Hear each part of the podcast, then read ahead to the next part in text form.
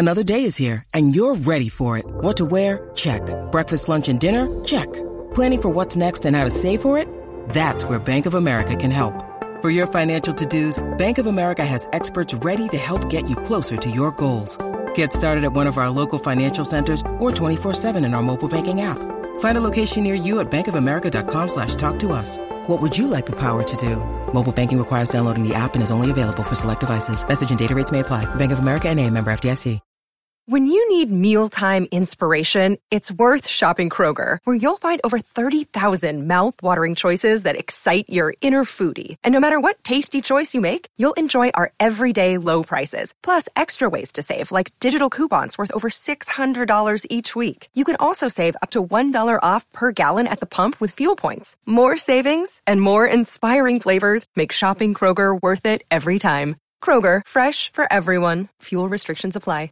With threats to our nation waiting around every corner, adaptability is more important than ever. When conditions change without notice, quick strategic thinking is crucial. And with obstacles consistently impending, determination is essential in overcoming them. It's this willingness, decisiveness, and resilience that sets Marines apart. With our fighting spirit, we don't just fight battles, we win them. Marines are the constant our nation counts on to fight the unknown. And through adaptable problem solving, we do just that. Learn more at marines.com.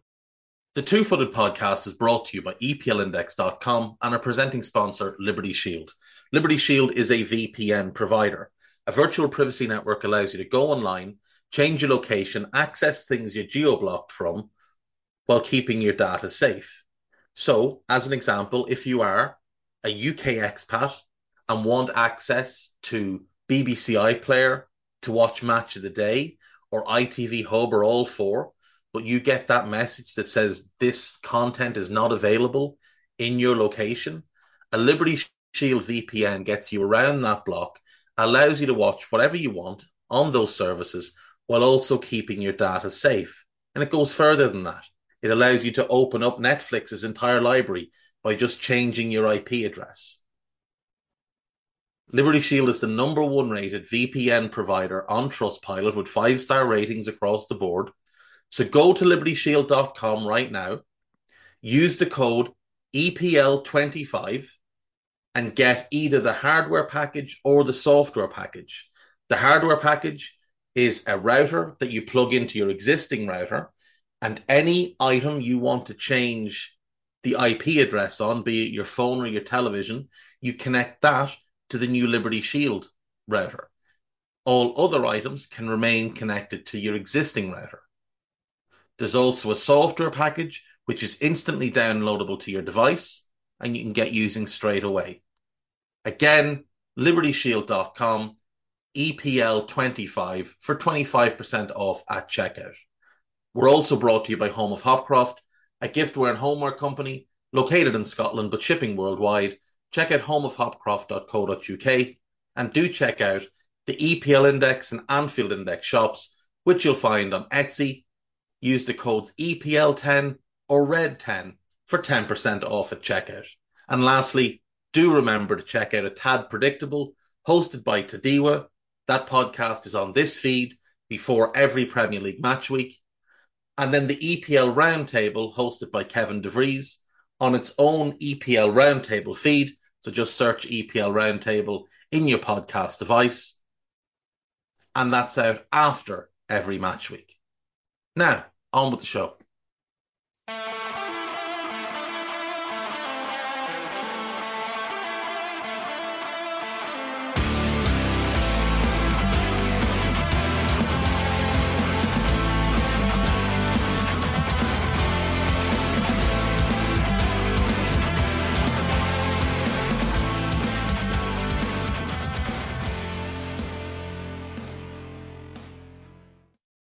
What's good, boys and girls? Two Footed Podcast. Today is Friday, the 9th of February. Hope you're all well.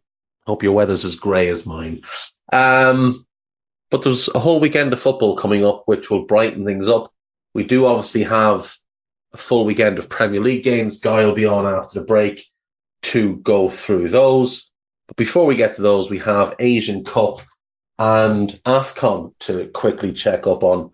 The Asian Cup final will be tomorrow at 3 p.m. kickoff, which isn't great timing, obviously, with Premier League games on. But it is Jordan versus Qatar. Qatar, the host nation, will be heavy favourites. They've had a pretty clear run uh, to this point in the competition. They topped their group, Group A, with three wins, beating Lebanon uh, 3 0, beating Tajikistan 1 0, and beating China 1 0.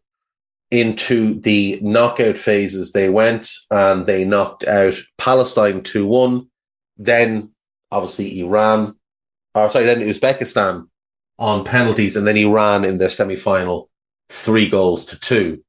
And as I say, they will take on Jordan. Jordan didn't impress hugely in the group stage, finished third in Group E.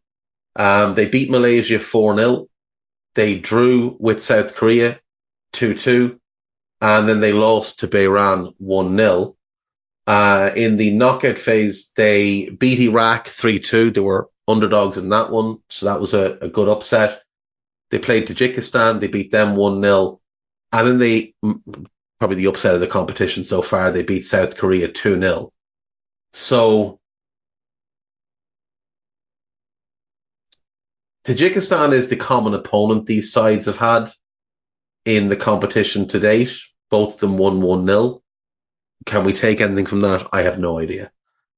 Qatar will be favourites, but who doesn't love an underdog story? We're going to throw our might here at the Two Footed Podcast behind Jordan to win the competition, which I know almost certainly guarantees victory for Qatar, but so be it. Um, into the AFCON then, we have third and fourth place playoff tomorrow.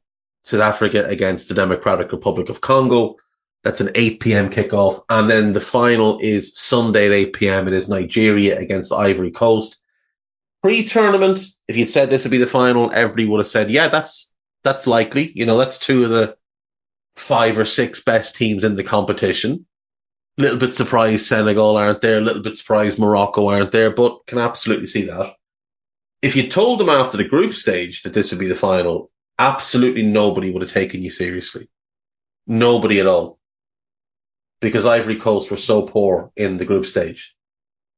So, Group A had Equatorial Guinea, Nigeria, and the Ivory Coast, plus Guinea Bissau. Ivory Coast beat Guinea Bissau 2 0.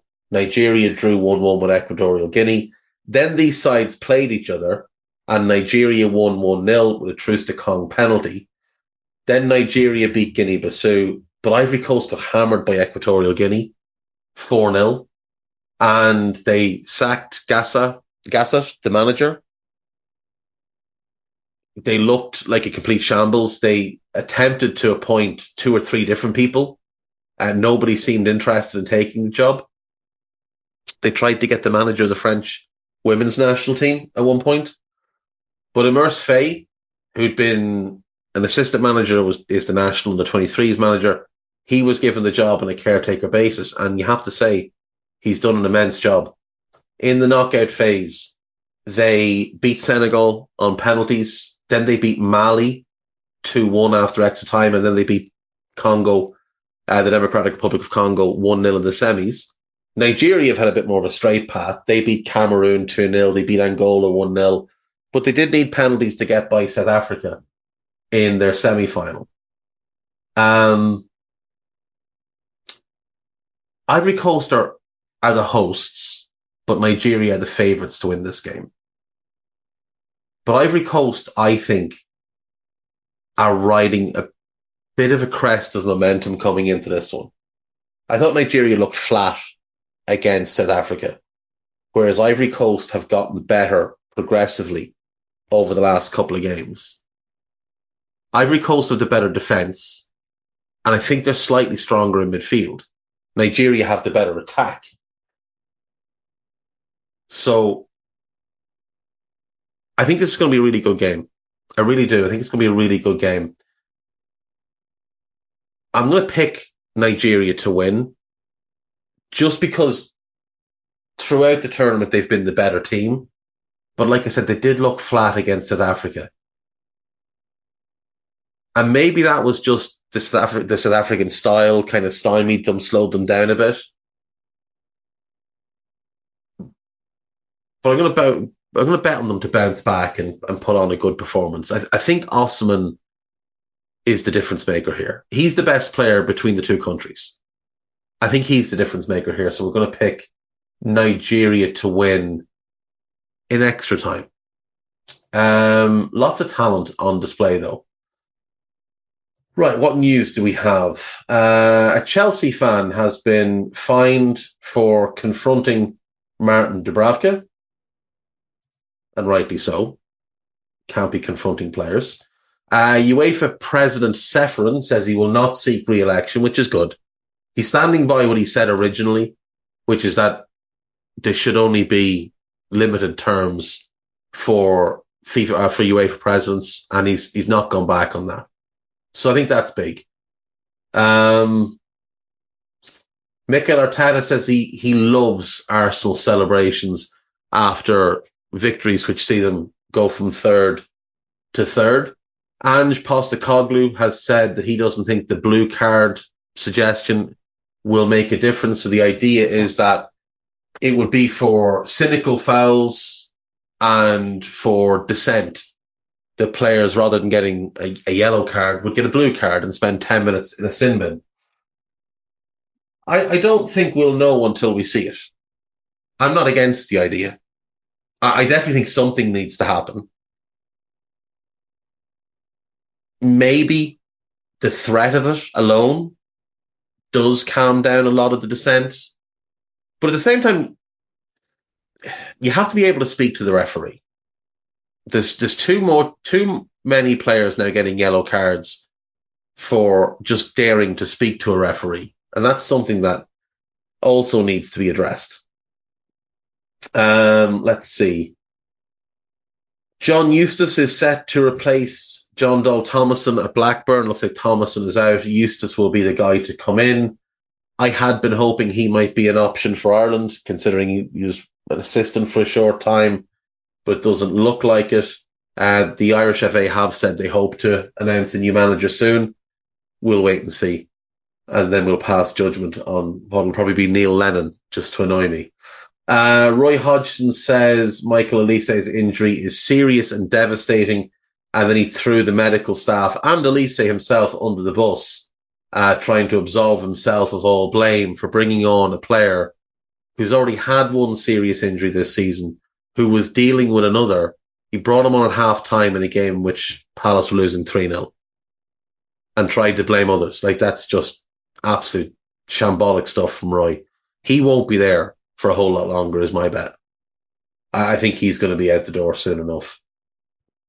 Um, do you know what? We'll just do the gossip. We'll go to Guy. We'll go to break. We'll come back with Guy and we'll go through this weekend's games. Um, we've got two days worth of gossip to do. So, Paris Saint Germain want to sign England forward Chloe Kelly from Manchester City and make her the highest paid women's player in Europe. Manchester United are better placed than Arsenal to strike a deal for Ivan Toney, while Chelsea are expected to focus on Victor Osimhen. Good to see clubs not having any any notion at all of what they need to do to fix themselves. That's good. Uh, the agent of Enzo Fernandez says the 23 year old has no doubt, sorry, has no intention of leaving Chelsea.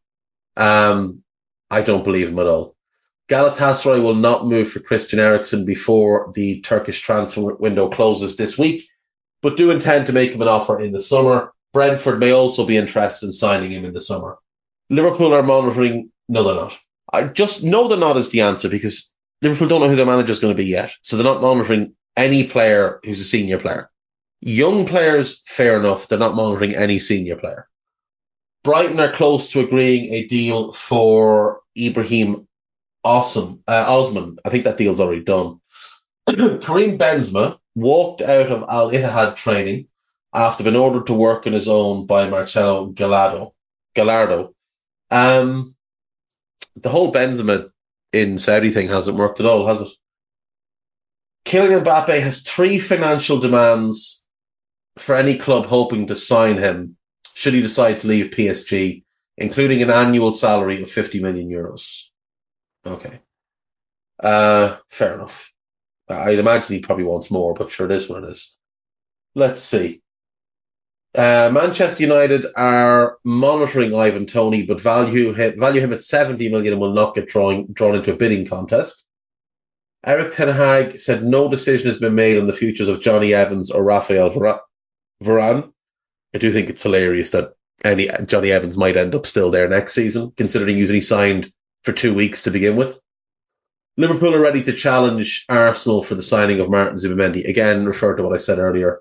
That one, it's Steve K, so it's spoofing. He's putting two and two together, which is that Liverpool need a new manager and Xabi Alonso is doing a really good job with Leverkusen and therefore could be the next Liverpool manager.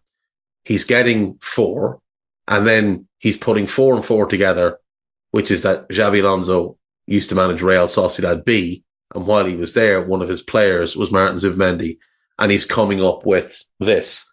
So the logic is sound, unusually for Steve K. The logic is sound, but there's no there's no reporting behind this. There's no real journalism behind this, and there's probably no truth behind it either. Uh, Saudi Arabian club Al Ittihad will try to sign Mo Salah this summer, having failed in a bid last summer. There's been some suggestions they might offer 200 million, in which case Liverpool will probably have to accept it. Uh, AC Milan are considering appointing Graham Potter as their new manager. No. No, surely not. Uh, Manchester United have held talks with Kobbie Mainoo over a new contract. Makes sense. Arsenal have been monitoring Nico Williams of Athletic Bilbao. Thomas Partey is attracting interest from Juventus. No, he's not. Real Madrid are tracking Alphonso Davies, but face competition from Manchester City and Liverpool. Again, how would you know if Liverpool are doing anything? But that one I would love. I would absolutely. He is that is perfect for either Alonso or Amorim. Uh, Newcastle are keen on Amadou Onana. Again, that's a rehash. Thiago Alcantara is not expected to stay at the club beyond this summer. That makes sense. Robert Lewandowski has a contract that runs until 2026 and wants to fulfill it. Again, that makes sense. AC Milan are among a number of Italian clubs to show interest in Jakub Kiwior this summer. They've been linked to him since the minute he joined Arsenal. They really have. Every single week since he joined Arsenal, they've been linked. Uh, Emil Krafth is to sign a contract extension at Newcastle. That's according to a Swedish outlet. Uh, we'll come back to that. And yeah, John Dahl Tomasson. Emil Krafth has played 10 games in the last year and a half. Now, we know he had a bad knee injury, but he wasn't playing a whole lot before that. They have Trippier. They have Livramento. I don't really understand why they would want to keep Emil Krafth. Unless they just want kind of a veteran around the place. He's been there a good while now, five years. But I mean, he's an international footballer. Surely he wants to go and play somewhere. If I was him, I'd be turning down any contract extension and just going somewhere where you can start games. You'll have made enough money at Newcastle over the last five years. Go and play somewhere. Right, to break. Back with Guy. Right, welcome back. So we're joined as always on a Friday by Mr. Drinkle. How are you, sir? Bit chilly. That's to be expected, Guy, given that you live about 20 minutes from the North Pole. But uh, you'll get to warm yourself by the fire while watching plenty of football this weekend. We have 10 games starting early tomorrow and running all the way through to Monday with a bit of Monday night football as well. So that's good. Uh, where do we start? We start with Man City Everton, Dave, at the half 12 kickoff. Um, usually, well, logically, this game is an easy prediction, but Man City do have a weird thing with Everton where they may win, but it's always a very difficult game for some reason, or they'll just win 25 0. I'm not sure which way to think on this one. Yeah, Everton have caused City problems in the past. Now, like you said, generally City end up winning the game anyway. But Everton do make it tough for them. But this game comes at the ideal time for City, where if you look to the last six games, they're top of the form table and Everton sit 18th. And in the actual Premier League table, Everton sit 18th. Uh, City will know that a win here puts them top of the table. Now, Liverpool will play after them, but City would then have a game in hand again. This, this game will mean that ever, that City go top with all games being equal. And that is a psychological boost for them and a reminder that that's where they need to be and where they want to be. So I, I, I don't want to spend too much time on this overthinking it because I don't want to be Pep Guardiola. Um, I like having hair. Uh, I will say City to win. It's at the Etihad. Haaland is due a goal. I'll go 3 0 to City.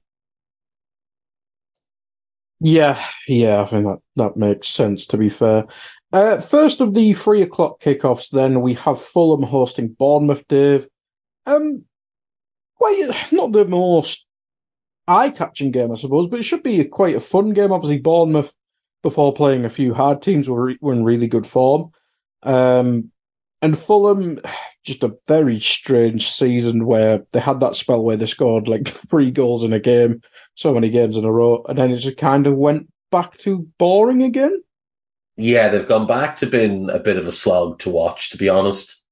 Um, last weekend they go 2 0 up away to Burnley, second from bottom Burnley, and then capitulate and end up with one point when they should have taken three. Now, Fulham will still be happy enough with how the season is going because they're 13th. They look like they're fairly comfortable and safe. Uh, but in the form table, they are only 16th. They've only taken five points from the last six games.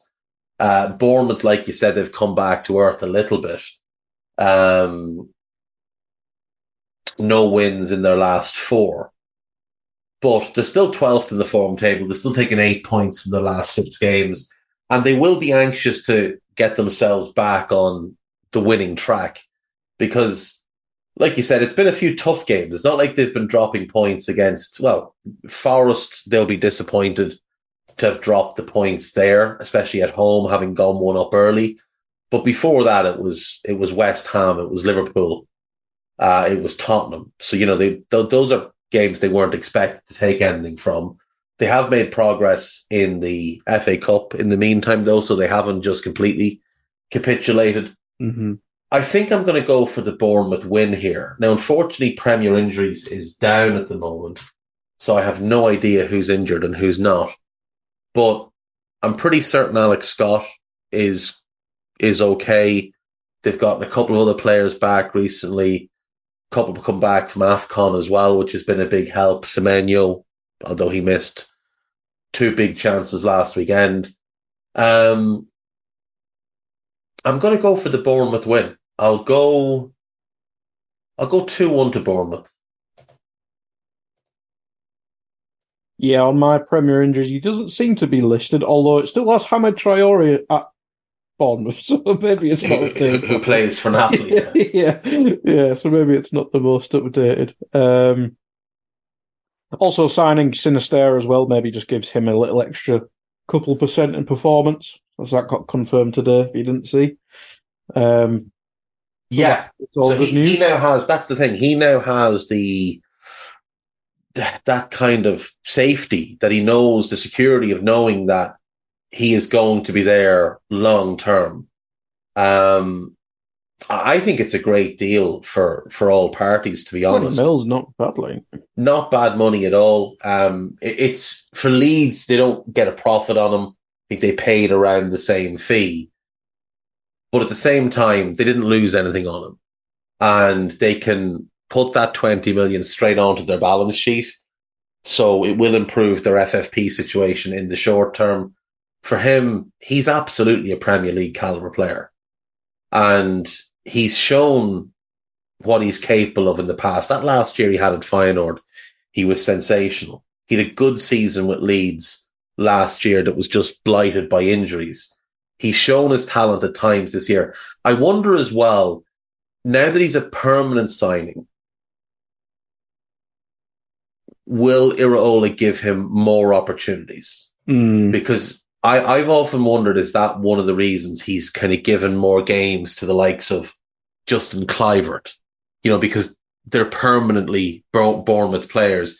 Was Iraola sort of looking at Sinisterra and thinking, well, if you explode here, I'm going to end up losing you. You're going to go somewhere else. But now that he knows he's going to have him, and realistically, he'll have him for at least 18 months. Um, you know, because no, he's not going to be sold this coming summer.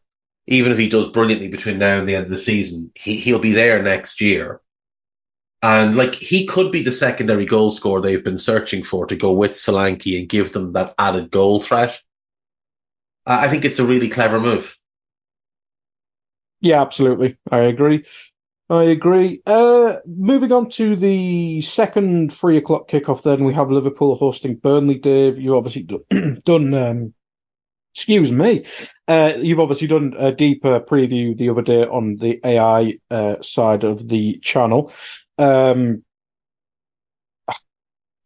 bar Liverpool's flu outbreak affecting every single player, like this is a game they just have to simply win. Yeah, there's no excuse here. They have to win this game. I mean, Burnley have won one of the last six and none of the last five. Um, they're second from bottom. They've been dreadful all season. They've won three games all season. They don't score enough goals. They concede far too many goals. They lack leadership in defence, real quality in midfield, and a goal scorer. So the spine of their team is weak. The spine of Liverpool's team is very strong. Uh, you'd be confident in Liverpool winning this game. Liverpool should win this game, and I'm going to go 3 0. Now, the three o'clock kickoff everyone wants to watch, Dave, is Luton hosting Sheffield United. now, we say this, and I was going to almost say it's a championship game, but Luton aren't in the relegation zone. No, but Luton are fourth in, the form table over the last six games three wins, two draws, and only one defeat. Um, Luton are the inform, one of the informed teams at the moment, which is, is quite the turnaround. Sheffield United are, are awful. Like, let's be really clear. They're awful. Mm. Uh, they're, they're miles short all over the place. They, the, the decision that they made to go into the January transfer window and do as little as they did, it still baffles me. Like, I know they got Sam Curtis. He's one for the future. I think he's going to be a really, really good player. They got uh, Ivo Grbic, who's a decent goalkeeper. They brought in Mason Holgate and Ben Brereton Diaz, and they're good players, but they needed more. Like, they needed a lot more. And it's almost like they've just sort of accepted relegation. And if you're doing that, why do anything? Like To be just, fair, I think they did that when they hired Chris Wilder back, to be honest. yeah. To be fair, He was I- I think- of sandwiches. oh, but he's a Premier League manager guy. You need to He's show not, more. he's not though, is he? You need to show him more. We just think he's not. Like he is the Premier League manager. He's just the manager of a team temporarily on loan from the Championship. Um, this is like, this is one of the few games you look at and think Sheffield United could get a result here because they came up ahead of Luton last season. They were comfortably better team. Luton came up with a, a clear plan to go back down. Sheffield United kind of did the same thing, but I, I just have no faith in them to get anything here. I think Luton are going to beat them. Luton are playing well. They're full of confidence. They- They're behaving like a Premier League team on the pitch, Mm. whereas Sheffield United, like Sheffield United played a back five against Villa and gave up four goals in the first half. It, just baffling. Like, why are you playing a back five if these lads can't defend? And you look at like If you can put eight goals past Brighton and Newcastle, you can survive the Premier League. Do you know what I mean? Like that's Mm. the thing. Luton look like a team who are capable of scoring goals, and Sheffield United look like a team that can't defend at all. And like the thing is, the, the defense they played against um, Villa They go Holgate, Ahmedhodzic, and Trusty as a back three. That's probably the best back three they've got, with Bogle and the recently returned Rhys Norrington Davies as wing backs. That's what they have. That's that's not oh we were missing a couple of players. That's what we threw together. That's the best back five you have. And then they played McAtee and Vini Souza in midfield, uh, plus Brooks, Brereton Diaz, and Asulu or Asula. Like that's pretty close to their best eleven. Like Gus Hamer should be in that team, and I think Cameron Archer should be in that team. But other than that, that's pretty much it. And they got absolutely walloped at home. Like at home. And Villa missed a litany of other chances. Villa could have scored eight in that game, and nobody It was out of questioned- out of form, Villa as well. Yeah, literally, Mm. literally, Villa were, have been dreadful of late, and Sheffield United just they rolled over. Watkins scored on 16, and they gave up. And when the fifth goal went in, like this is the thing: you go in four 0 down. Surely, the entire halftime team talk is, we've lost this game. Let's try and rescue some pride. Let's not concede another goal let's try and get one or two back and at least get something in terms of goal difference out of the second half. Like we're not going to get a point, so we might as well try and rescue our goal difference a little bit. And within like 80 seconds of the restart, Alex Moreno has the ball in the back of your net again. And the whole halftime team talk was just meaningless. Either that or Chris Wilder I don't know, maybe went to the canteen and like burnt all the sandwiches or something. But just a shambles, an absolute shambles of a performance. And like you said, like Luton, four against Brighton, they went up to Newcastle and scored four. If they play like that against Sheffield United, they're going to put five or six past them. Um, I like it takes a, a very, very special effort to concede 59 goals in 23 games. It really does. In a league full of mediocre defensive teams, to be 12 goals worse off than anybody else is really special. And not only that, they've scored five less than anyone else. You're 23 games into a season and your goal difference is minus 40. That is an incredibly impressive achievement. Like you have to nearly try to be that bad. It doesn't just come naturally. Like that's not a fluke. And I was looking at this earlier because obviously the last time they were up, they were an absolute disaster show as well. Um, through 23 games of that season, they'd taken 11 points and they were one of the worst Premier League teams of all time. This time they've taken 10 points. They're even worse. Like they haven't had the, you know, the one point from the first 13 games start or the two points from the first 17 games start that they had that time around. And yet they're still worse than they were that time. And you look at the fixtures, when do we see them winning a game? They've got Luton this weekend. So this is an opportunity to win a game because Mhm. Luton aren't, Luton aren't great. Like, let's be fair. I know they're playing well. They're not great. Then they get Brighton at home. Now Brighton can be hit and miss. So maybe there's something to be had there. Then they go to Wolves. They're going to get spanked. Then they play the Arsenal. They're getting hammered. Then they go to Bournemouth. They're going to lose that one. Then they're away to United. Now, as bad as United have been, they're still going to beat Sheffield United. Then they're home to Fulham. That might be a winnable game. That's match day 30. At that point, you're going to be relegated anyway. And then like, they go to, they go to Anfield. They're not getting anything there. Then they host Chelsea. Then they go to Brentford. Home to Burnley. Match day 34. Maybe they get a win there. What's that? Maybe three winnable games over the next 11. Then they go to Newcastle. That's a hammering. They get Forest home. That's a winnable one. So there's four winnable games. They go to Everton. Everton might, Everton in all likelihood will need to win that to stay in the division. Mm. And then they finish off with Spurs, who may well be going for top four on the final day. Like that's realistic. That's four games I'd look at and say they might win them. Maybe five. Maybe throw in hit and miss Brighton. Well, on points per game, they'll get six and a half more points this season. Yeah. Best case scenario is 15, which would give them 25 points for the entire season. 25 points is less than Fulham have now. So Crystal Palace at 24, Brentford 23, Forest 4, uh, 21, Luton 20, Everton 19.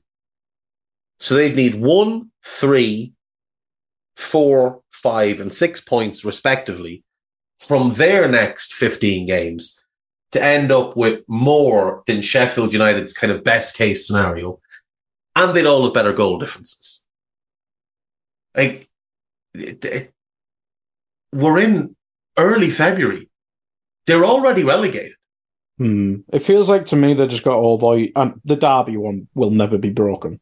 I, I don't think, but that Sun was Sunderland fifteen points, I think. Let's see. Uh, Something like that. Something like that. Lowest Premier League points totals. so, Derby have 11. So they're going to beat that. That's never going to get beaten. so they're, they're going to beat that. That like that that is truly special. Sunderland 15 points. They should beat that. Huddersfield 16 points. They should beat that. Aston Villa 17 points. Jesus. That's where it starts to get hairy. Sunderland 19 points. Imagine being on this list twice. 15 and 19 points. And only a couple of seasons between them. 02 03 for 19 points and 05 06 for 15. Were they like top four caliber team this season before? A couple Just seasons before. Incredible, like. Absolutely incredible. The 19 points is in play. Like, if there's a real chance that Sheffield United finish as one of the five worst teams in Premier League history. They got 23 points the last time they were in the division. I don't think they're passing that this time. I don't think they're getting to 23. No. I think if they get to 21, they'll be doing well. That'd be more points in the last 15 games than they took in the first 23. I, I just, they are historically bad. Now, look, everything we're saying here can also be said of Burnley. The difference is when you look at that Sheffield United squad, right? If you were saying, okay, we're going to go down, we're going to rebuild, what do we need? So you've brought in Grbic, that's your goalkeeper, that's fair enough. Ahmed Hodzic, I would imagine, is immediately gone out the door come summer. Hmm. Mason Holgate, you don't own. Norrington Davies, he might stay. So you'll have a left wing back, you'll have a right wing back in Bogle. They're 23 and 24 years of age. Let's just say you can keep Ahmed Hodzic, right? Let's just say you can keep him. So you have three of your five man defense. And even at that, Bogle hasn't been great for a while, but still. So you need two defenders straight away and you need a goalkeeper. Oh, you've got Grbic, you're fine. You need two defenders straight away And a manager, probably. And probably a manager. In midfield, I don't think you could afford to bring Vini Souza down with you. I'd imagine his wages would be too high. I don't know how overjoyed Gustavo Hamer will be about going back down to the championship, having been there for a couple of years with Coventry. So he's probably going to want out as well. So there's your two best midfielders gone. You don't own McAtee, there's your third best midfielder. So you'll have Anis Slimane and Tom Davies, who I, I, I do like. But you'll need a midfielder. And then up front, you'll have Cameron Archer. Now, Asulu looks a good player. Andre Brooks looks a good player. So at least you have them, but they're, I wouldn't say players you could rely on next season. Jebbison's another really talented one. Hopefully he's uh, back to full health soon enough, maybe you can rely on him. But I still say you need a striker, at least one, probably two in midfield, two in defence. And that's before you talk about flushing the squad out with depth.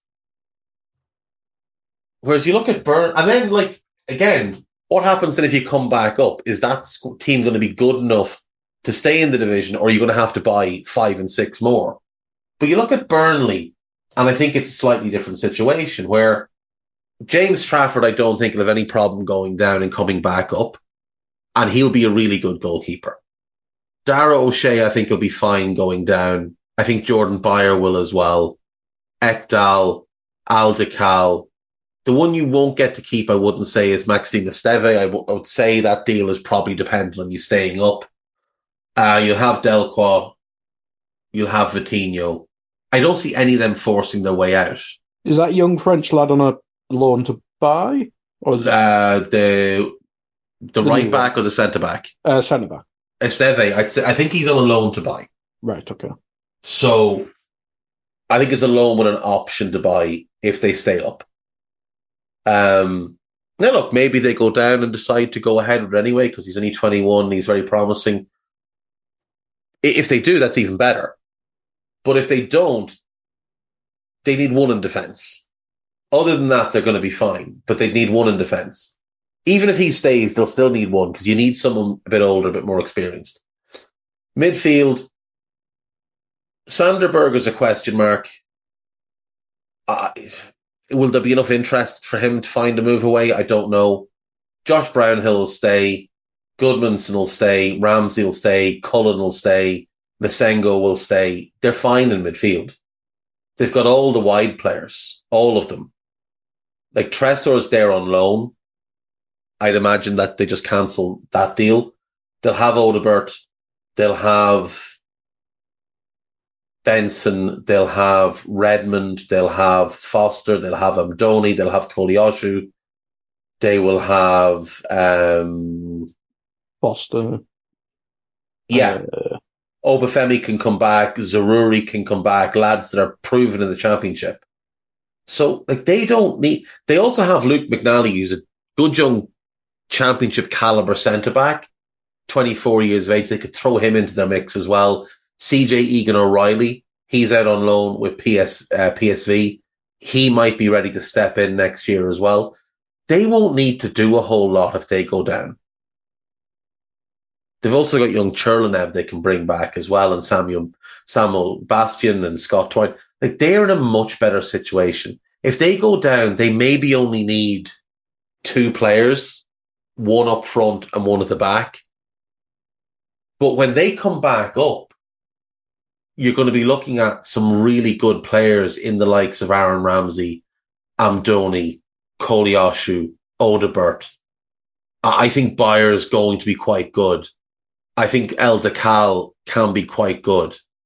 If they keep Esteve, he could be really good as well. Like they wouldn't, ne- they wouldn't need to do a whole lot if they came back up with this team all two years older. Whereas with Sheffield United, it's like you're to have to spend just to get out of the championship. And then you're to have to spend a lot more to stay in the Premier League. With Burnley, I think a fairly medium spend in the championship would be fine. And then again, when you come up, one or two additions and work the loan market, and I think you'd be fine. Plus, moving forward, I'd rather have Vincent Kompany as manager than Chris Wilder. Because I'd rather have that young manager with potential who should learn from his mistakes, as opposed to Chris Wilder, who doesn't really seem to have learned anything. Like Chris Wilder did a brilliant job first time around at Sheffield United. And then he left. And when he came back, he'd had two jobs in the interim. Middlesbrough, which did not go well, and Watford, which was a disaster. He doesn't seem to have learned anything because the same issues they had before he left with some of the rotations defensively and midfielders not picking up runners when you know, when they do the inverted centre back thing and he goes underlapping away and a midfielder doesn't drop in.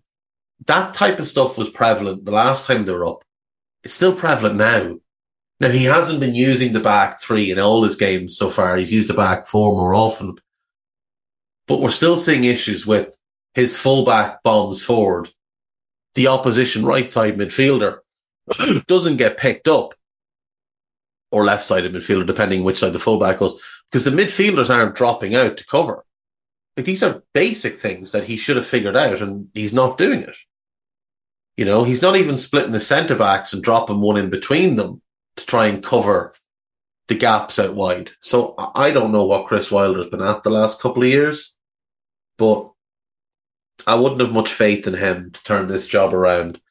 And if I was a championship side, not even a Premier League side, if I was a championship side looking for a manager right now and he was available, I, I don't think I'd go anywhere close to him. I really don't. I, I just think he's, I think that last season with Sheffield United before they got relegated the last time, I think it just broke him. And I don't think he's been right since. No, certainly, and obviously me being from Borough, I was well, I was talking to my mate the other day. Can't believe they sacked Neil Warnock, who literally exists to either save championship teams or promote championship teams to get Chris Wilder. It's very strange. Um, but what was your prediction for the Luton game? Uh, I'll go three one to Luton. Yeah, should, sounds about right. We'll do the Spurs game and then we'll take a quick break. But this one, Dave, uh, quite fun. Um, both attacking sides. I, I say neither can defend. I feel like Spurs have the players to defend, but they're just sloppiness is just there at the minute. Mm. Just very strange. Um, but what do you make of this game? Well, the big boosts for Spurs are that Son should be back, Bissouma should be back, Sarr was back and should now be back into the team. So for the first time since, well, since they played Chelsea, whenever that was, October, November, they're going to have pretty much a full complement of players available. You know, because between injuries, suspensions, and then the two international tournaments, they haven't had their full team since that Chelsea game. Um, and when they had that full team, they looked like one of the best teams in the division. So I will be interested to see how that works out if if they're all available and if if Ange puts them into the team. I think he should. I think he needs to get Bissouma and Sarr back in straight away because when he played those two in front of that defensive line, the defensive line looked a lot more solid because they had some protection. I like Bentancur as a player. Uh, I, I, I like Højbjerg less, but I, I still like him as a player. But they're both slow and they're easy to move around. So teams are finding it quite easy to get at that Spurs backline. And, you know, when you throw your fullbacks forward as well, you've only got two real defenders there. And when you're allowing, like we saw it with Liverpool this year. Like how many times did we see it with Liverpool where teams are just running through Liverpool's midfield in on Van Dijk and Konate? And we were coming away from games after wins saying, God, we're lucky to have Van Dijk, Konate and Alisson. It's it, only the fact that they're world class. Liverpool are surviving. That was the case for Liverpool early in the season, before the midfield settled in, before Curtis Jones came back, and you know Alexis got comfortable and whatever else. Yeah, and it's the same thing that's happened to Spurs. Their their trio are really good: Vicario, Romero, and Van de Ven. But Romero's had multiple suspensions, and Van de Ven and an injury and Van de Ven was out for three months. So Spurs defense has looked worse than it actually is. Like Ange ball is really risky, but it's not a whole lot riskier than what Klopp has been doing. It really isn't. Um, it's just that they don't have Virgil van Dijk or Alisson Becker. They've got good imitators, but not, not the real deal. Uh, Brighton, they still got so many injuries. Um, but they did get good news in that Enciso is cleared to return to full team training. So I'm really excited to see him back. Um, but Spurs at home, probably close to full complement of players. We'll go Spurs win. We'll go 3-1. I think it's going to be the, the most enjoyable game of the weekend. And I'm, I'm annoyed that it's on at the same time as ours because that's a much better game than either the 12.30 or the 5.30 game. Yeah, and we'll take a quick break and then we'll come back to talk about those crap games. and we are back. Uh, continuing last three o'clock kickoff, then Dave Wolves hosting Brentford. Um, it's a bit of a boring game, but I suppose Brentford are desperate need of points. I know they've got Toney back, um, but they are still looking over the shoulder. This might be one of those games where they win, they can forget about relegation because they'll probably overtake Palace, um, especially to, uh, at least till Monday. But if they lose and the other teams around them win, I mean, Forest could overtake them, Luton could could overtake them. It's um, nervy time for Brentford. It is a nervy time. Like there's a world in which they end the weekend in the bottom three. Um, because Forest are home to Newcastle. Forest could win that. Luton are home to Sheffield United. Luton should win that.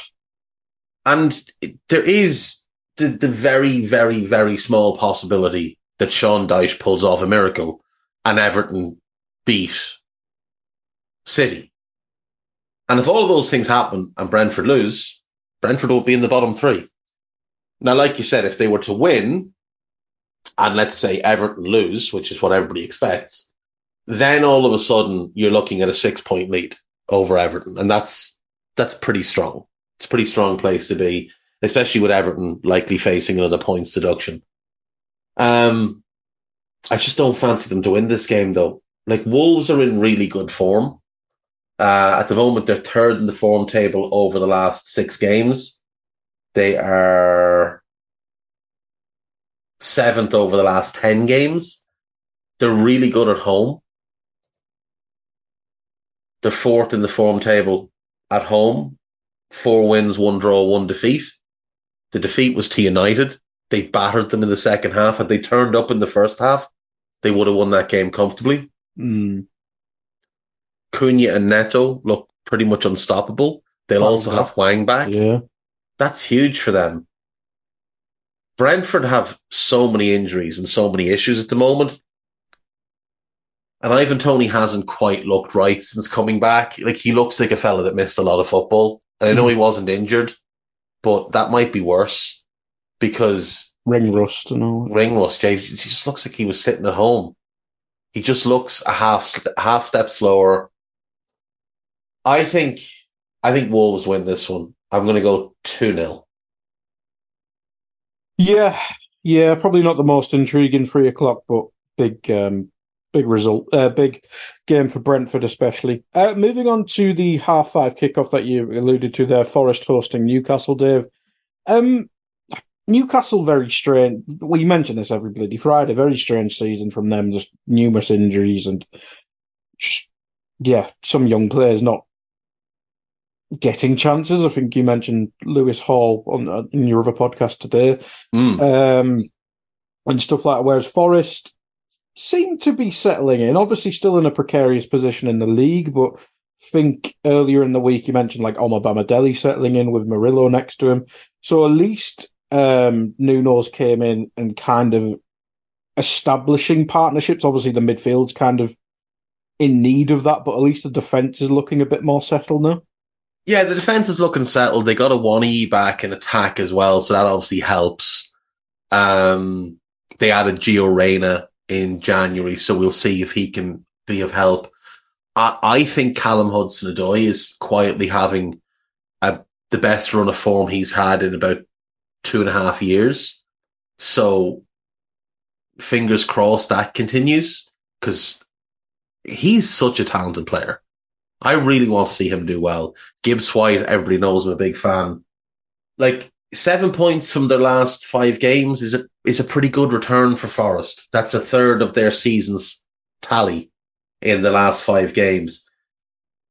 They, like Everton, also have the potential of a points deduction hanging over them. So what they need to do is get as many points on the board as possible so that if and when those deductions come down the line, number one, they don't drop below Burnley. So they don't drop into the bottom three because Everton will drop to the bottom as things currently stand. Everton would go bottom. Sheffield United would be second from bottom and Forest would go third bottom with Burnley coming into 17th. But a Forest win here would at least give them a cushion so that they would go to 17th rather than 18th. And also they want to open as much of a gap on Everton as possible because yeah. realistically, when it comes down to it, when we're looking at the table at the end of the season, the names we're going to expect to see there are pretty much the bottom five that are there right now. Sheffield United, Burnley, Everton, Luton, and Forest. And if, if Forest can finish above Everton, they'll stay up. One way or another, they'll stay up because Everton will either be 18th or 17th. Look to finish above Everton and they should be okay. So open the gap now. If both of those teams get points deductions now, I mean, Luton are going to be in such a great position to stay up. So that that's why it's Everton. Finish above Everton. They're the team that are going to get docked points with you. If you have a five point advantage on them, which they would have if they win this weekend and Everton lose, then that 10 point deduction doesn't kill you. It gives you a comfortable, a comfortable lead over Everton that you should be able to maintain the rest of the season. Um, the Toon, they just, they look a little bit lost. They really do look a little bit lost. Now, when they when it clicks for them, like it did against Villa, they were outstanding. There was moments in that Luton game where they took them apart effortlessly. And then there's moments where they just look a complete shambles. Like much of that Luton game, they looked a shambles. We saw them at Anfield. They looked a shambles. Forest went to St. James's and Chris Wood got a hat trick. I forgot it was a Chris. Oh yeah, Chris. Oh, that was that was fun. After going one 0 down, mind you as well. Um, I actually fancy Forest to get the result here. I'm going to go two one to Forest. Yeah, I want to being back. I think it's just if he if he stays fit for the rest of the season, bar yeah. them getting 15 points taken off them, I think they'll be fine. Yeah, yeah, I agree. I agree. Uh, moving on to, I have the wrong tab open. Moving on to Sunday, then we have West Ham hosting Arsenal. Dave, um, West Ham obviously a lot of injuries. Arsenal picked up a couple knocks in the Liverpool game as well, if I remember correctly. But this game's caused a few upsets in in, in um, past seasons, unless I'm remembering incorrectly. But it always seems to be an intriguing game, especially on West Ham and Antonio before his form drop off. Um, but I think they do suit playing a team like Arsenal. A lot of counter-attacking opportunities, and if they play all the eight foot tall midfielders and stuff, they they can physically get at Arsenal. I feel. Yeah, and they beat Arsenal only a couple of weeks ago in the league as well. And if they can, you know, repeat that, be really physical. Now, look, you're going to rely on a little bit of luck as well. You're going to be relying on Arsenal to miss chances. Um, Arsenal do have some injury issues. Arteta says Saka is going looks okay, but I, I, worry about that kid because they play him an awful lot, and he plays through mm. a lot of hmm. knocks and injuries and stuff. So, well, we saw with Rashford. It's that's that's exactly who I think of: Rashford, Dele Alli, players like that. I, I feel like the best thing for Arsenal for the long haul might be to sit Saka for a couple of games, but they can't really afford to. They're not good enough going forward to do it without him. Now, Zinchenko, Tomiyasu, and Jesus are all expected to have fitness tests, so we'll see what happens with them. Like you said, West Ham have injuries of their own. Last weekend, West Ham played United, got beaten 3 0 in a game in which there was never three goals between them but they had lapses, and Arsenal punish lapses as well as anybody. I feel like West Ham can score on this Arsenal team. I feel like they're confident they can open this Arsenal team up. with Bowen and Kudus and Ward Prowse's set pieces, and like you said, the big physical midfielders. They're going to have to ride their luck a little bit, but I'm going to go for the draw. I'll go 2 2. West Ham seemingly missing Areola as well, which he went off in the United game and Fabianski came on. And had the worst attempt at a save I've ever yeah, seen. That's he a good doesn't look great. The thing is, he is former. He is former Arsenal. It might just inspire him to reach back into the closet for one one final good performance. Hmm. By the way, Lucas Paqueta's full name Lucas Tolentino Coelho de Lima. Fantastic, It's beautiful. fantastic name. He's still Um, out, isn't he? Yeah, twenty five percent for him and Antonio, according to this. But I have no idea when this was last updated. The seventeenth. No, what? This. Oh no, that's a return date. Potential. I think the game after more likely for them too. Yeah. Um, Villa hosting United, Dave. Um, if this was a few weeks, a month ago, I think most people just say Villa should win it comfortably. But they lost their home record in that Newcastle game you mentioned a couple of games ago. United, the, the results are getting better, but the, you meant like that Wolves one's just the perfect example. They played well in the first half, but that was probably more down to Wolves being terrible than Yeah. United. So if Villa turn up, I feel like Villa will win, but that's a bigger question mark than it was a few weeks ago. Yeah, this this is the first time United have looked like a team that makes sense this season. You know, the players just kind of fit together, um, and the results have been better. And they've had patches of good performance in in the Wolves game. They were good in the first half against West Ham. They were pretty good second half, not great, but pretty good.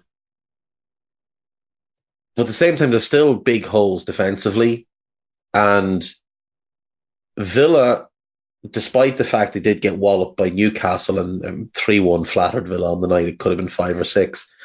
I feel like Villa found something against Sheffield United. Now Sheffield United make it easy to find things. They leave all the breadcrumbs and maps and everything out there. Mm. Did lose in the cup though. But they did lose in the cup. They didn't just lose in the cup. They got battered in the cup Mm. at home as well to a bad Chelsea team. Um, and it was again, you know, pretty strong team. Now look, Clément Lenglet is playing. That's an issue. Like he's just not good enough. It's just that simple.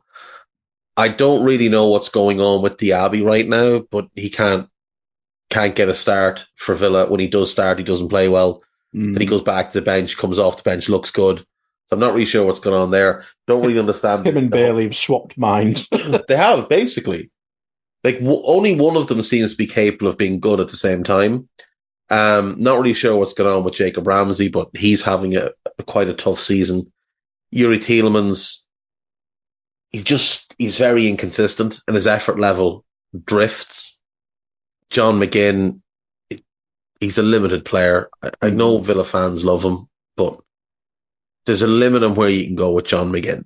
There really is that midfield pairing is starting to look a little bit tired as well. They've both played a lot of football this year, so they could be a bit leggy.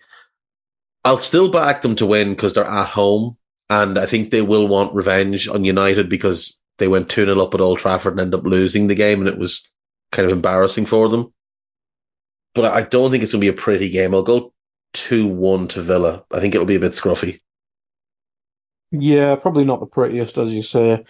Even will this next game, I think, which is the Monday night game, um, with Palace hosting Chelsea, Dave. uh, Bringing Olise on when you're 3 0 down at half time. Mm. I, d- like, I don't care if the medical staff said he had 70 minutes in him. Why the hell would you bring on an injury prone player coming off an injury when you're 3 0? I don't care it's your biggest rival. 3 0 down. Think, think of the rest of your season, you weird old man. Um, and Eze is obviously in and out with injuries as well, but uh, it's an, a good opportunity for Chelsea to let's see where they can get to. Let's just double check. To get into the top half of the table, Dave. Let's go with that. Yeah, that's only that's Yeah. that's assuming Wolves haven't won. If Wolves win, Yeah, then true. no. Well, it depends because if Newcastle were to lose, Chelsea couldn't jump them and t- you know with a win a win. So maybe maybe they can still get top half. Um, I, Roy is not long for that job. I, I can't I can't see them sticking with him for much longer. I think he's probably only there because they haven't figured out who they want yet. Um, like you said, that that Olise decision was just a scandal, an absolute scandal. Steve Parish should have come down out of the stand and removed Roy from the dugout. Mm. Forget when he got injured. The moment he saw him being brought onto the pitch, he should have come down and removed Hodgson. The fact he was on his on the bench, stupid, like absolutely stupid. Um, and he he might not play again this season. Eze's injured, Doucouré's injured. Like that's and the the issue with the Olise injury is if he let's just say he does miss the rest of the season, you've got a buyout written into his new contract. There's been varying reports on what that might be. Some have said it's 60 million, some have said it's less than that. But we might get to the summer where he's only played 11 Premier League games and he's had two serious hamstring injuries. Now, they're the only injuries of his career to date. So you'd hope that there's nothing it's not going to be something that will recur on him over and over again. But he might he might not bring the type of money that you want. If he starts to make noise that he wants to go in the summer, and he's played eleven games and had two serious injuries, you might find you start getting lowballed. And if his agent puts the pressure on, they're not going to be in a strong situation, a strong uh, situation to to negotiate from if he doesn't fancy the new manager, it'd be spot on. That's the thing. You, you, trust them to hire the right manager? no. Well, look look who the manager is now. You, you couldn't, you know. We've, we've done this dance many times. Look who the manager's been for thirty years. just yeah, it, it, that's it. It's just one of those things where if you're if you're Crystal Palace, you need to be having a conversation with him, with Olise about his future and what he wants to do. And you need to be having a very, very strong look at what you want your club to be moving forward. Um, because he is so, so special. And he, he's, he's a rare talent for them to have. So was Eze, obviously, but I think Olise is a more special talent than Eze. Yeah, I'd probably agree. I'd take both. I'd take both as well, to be fair. Um, as for this game, I mean, Chelsea, they looked good during the week. They looked awful last weekend. So who knows which one will turn up. I'm going to guess that it's the decent one because this tends to be their way where they have like three or four good games in a row, two or three stinkers in a row, one or two okay games, stinker, three or four good games, two or three stinkers. I'm going to guess we're due a good game, like the Villa one. So I'll go. I'll go 2 0 to Chelsea because I don't know who's going to score a goal for Palace. Has the potential to be the worst nil nil you've ever seen it, it genuinely does. It has the potential to be the worst game of the season. Like, Palace are not fun to watch under Roy, which it doesn't matter who plays, they're just not fun to watch. And Chelsea are not fun to watch at all. Chelsea are very, very dull, which is ridiculous considering some of the players they have. But if they just, if they have one of those nights where it looks like, like against Villa, they look like a team. The biggest part of that was Thiago Silva didn't play. He came off the bench, but he didn't start. so the defense played a bit higher. They played a bit more spread out. The midfield weren't being asked to track massive amounts of, of space. They could compress the field they could be more aggressive. They were able to win the ball higher, turn the game around, open Villa up, be aggressive in their possession as well as out of possession. And all of it was because they weren't worried about having the geriatric behind them. But I would, I would I think be willing. To, picked up an injury, by the way, if you didn't. Yeah, so I would be willing to bet Thiago Silva's coming back in, even though he shouldn't. There's no reason to bring him back in. You've got Disasi, you've got Colwill. Roll with them. But I would bet he plays Thiago Silva and they won't look as good. But I still think they'll win. I'll go 2 0. And that's the last game. And that's it. Right, that'll do us for today. We will be back on Monday. So enjoy your weekends. Take care of yourselves. Bye bye.